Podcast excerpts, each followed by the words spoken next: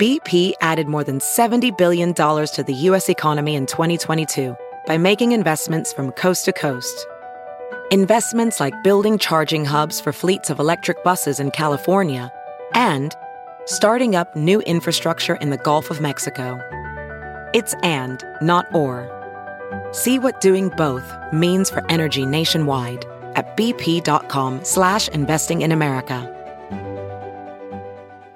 This week in China's history, March 2nd, 1969. How close exactly were Russia and China to nuclear war? Written by James Carter. Published in SupChina. Read for you by Kaiser Kuo. Many places in the northern hemisphere are starting to emerge from winter, but Zhenbao Island is not one of them. Icebound for half of the year, the tiny island sits near the west bank of the Ussuri River on the boundary between Russia, where Zhenbao is known as Damansky Island, and China. Just a mile long and half as wide, when it is not submerged by spring floods, it seems an unlikely catalyst for nuclear war. Yet it nearly was just that in the spring of 1969. The Ussuri had been designated as a boundary between Russia and China in 1860 when the Treaty of Peking took from the Qing Empire the vast area east of Manchuria, sometimes called Outer Manchuria. Russia gained a long Pacific coastline, which is now the Russian maritime region, including the port of Vladivostok. In a departure from standard international procedures, the boundary was placed on the Chinese bank of the river. Usually the center line of a river was used, meaning that all islands in the river would be Russian territory. The heirs to the treaty kept the border but disagreed about what constituted the bank of the river in some cases. The arcane question of whether Zhenbao Island was an island in the river or a feature of the Chinese bank became tense as relations between the USSR and PRC foundered in the 1960s. The People's Republic had railed against an entire raft of unequal treaties imposed on Qing China in the 19th century. Yet the Chinese position was not to recover the vast territory, 65,000 square miles, taken by Russia in 1860, but to more clearly establish the boundaries. Clashes, with occasional casualties, had become frequent in the 1960s at several spots along the border, though none were as serious as the Zhenbao Island encounters. On the morning of March 2, 1969, 30 or so Chinese soldiers crossed the ice onto the island and were confronted by Soviet border guards. This much is agreed upon, but little else, not even the time of day when the fighting started. In the initial Soviet account, described by Thomas Robinson in the American Political Science Review, the front row of the Chinese, apparently unarmed, stepped aside to reveal a second line of Chinese soldiers which opened fire on the Soviets with submachine guns. At that point, about 300 Chinese troops who had secretly dug foxholes on the island the night before emerged from their hiding place and added to the ambush, charging the Soviets. By the time the fighting ended, about 30 Soviet soldiers were dead, along with an unknown smaller number of Chinese. In a later article, historian Yang Kuisong presents the Chinese version of events, which differs mainly in that the Russians fired first. However, even in this case, Yang describes the Chinese side's actions as an ambush, and consensus among scholars, including Taylor Fravel in the book Strong Borders, Secure Nation, and Lyle Goldstein in the paper Return to Zhenbao Island, conclude that the Chinese side probably fired first. In any event, they had definitely planned something. The two sides re engaged two weeks later. On March 15th, tanks, artillery, and many hundreds of troops did battle.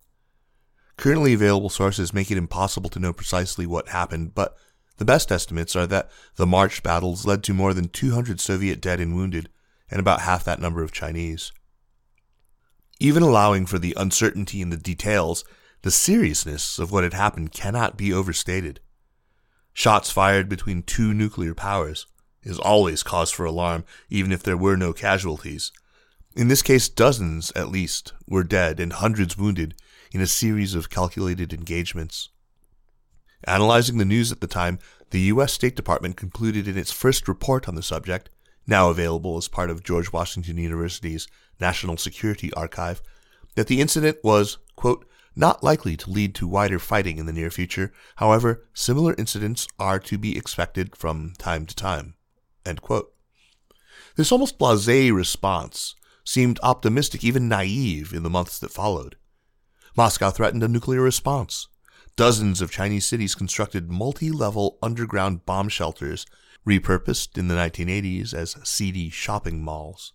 Soviet threats to launch missiles against China's own nuclear program in Xinjiang finally brought the PRC to the negotiating table.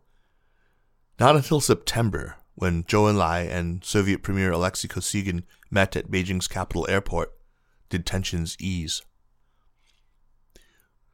We can see in hindsight that the border clash did not lead to war.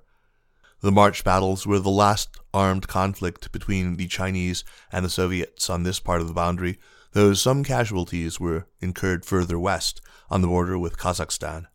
Still, two key questions remain. What caused the violence, and what were its consequences? Tensions between the Soviet Union and the People's Republic had been growing for more than a decade, and in that sense the conflict was not a surprise. As to why the Chinese provoked, as they seem to have, the bloodshed, it may have been down to the newly aggressive Brezhnev Doctrine, which claimed for the USSR the right to intervene against communist parties it deemed counter revolutionary. The doctrine had sent Soviet tanks rolling into Prague a few months earlier, and some Chinese strategists feared that they might be next. Also important to remember is that this was taking place in the midst of Mao's great proletarian cultural revolution. Amid internal rivalry and conflict, a common external enemy that might provide cohesion was valuable to China's leaders. In terms of consequences, it is easy to say that there were few because the conflict was resolved without full scale war, but that is a superficial read. The secret Third Front project, detailed for the first time in English in an important new book by Covell Meyskens, was an enormously costly endeavor, relocating Chinese heavy and military industries from coastal cities to a remote inland base. The Third Front was well underway by the time of the border clash but the fighting only confirmed PRC fears of the Soviet Union and caused redoubled efforts to pour money into the project that, according to Meyskens, dramatically altered the economic trajectory of the PRC. Another consequence of the clash was that it opened the door for U.S. China relations.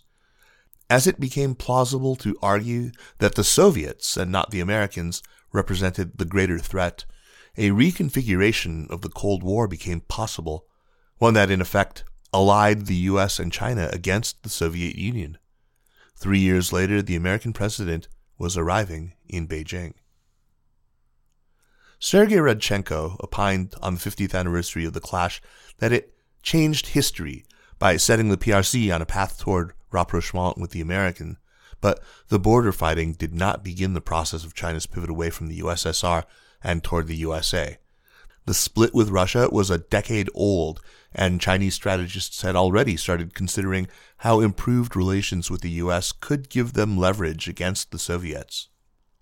The incident ought not to be seen as a calculated bid to bring the two sides of the Pacific closer together. Historian Lorenz Lüthi has argued that there is no evidence that the Chinese side planned the incident in order to advance its overtures toward the U.S.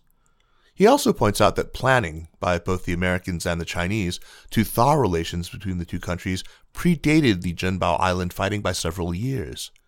Nonetheless, the incident accelerated the process and made many in the Chinese leadership open to the possibility. The talks between the Soviets and the Chinese that began in 1969 continued for some time without resolution. Just before the Soviet Union dissolved in 1991, most of the boundary issues were settled, including the transfer or recognition of Zhenbao Island to Chinese sovereignty. Remaining issues were settled almost always with the cession of territory to China in 2003 and 2008. The Russian Chinese border is no longer the world's longest as it was during Soviet times, nor are the two states the world's largest communist countries, but the shared interests of the two Asian giants remains a potent force, at least potentially. The events of 1969 are a reminder, however, that Chinese Russian conflict has been much more the norm than the exception, even when the two states were ideologically and strategically aligned. The so called Longer Telegram, anonymously published by the Atlantic Council, asserts that China and Russia have now achieved a level of strategic condominium with each other in countering U.S. regional and global interests. This seems to me overstated. Vladimir Putin and Xi Jinping seem concerned primarily with internal dominance and their own cults of personality, rather than the building of grand alliances. This Week in China's History is a weekly column.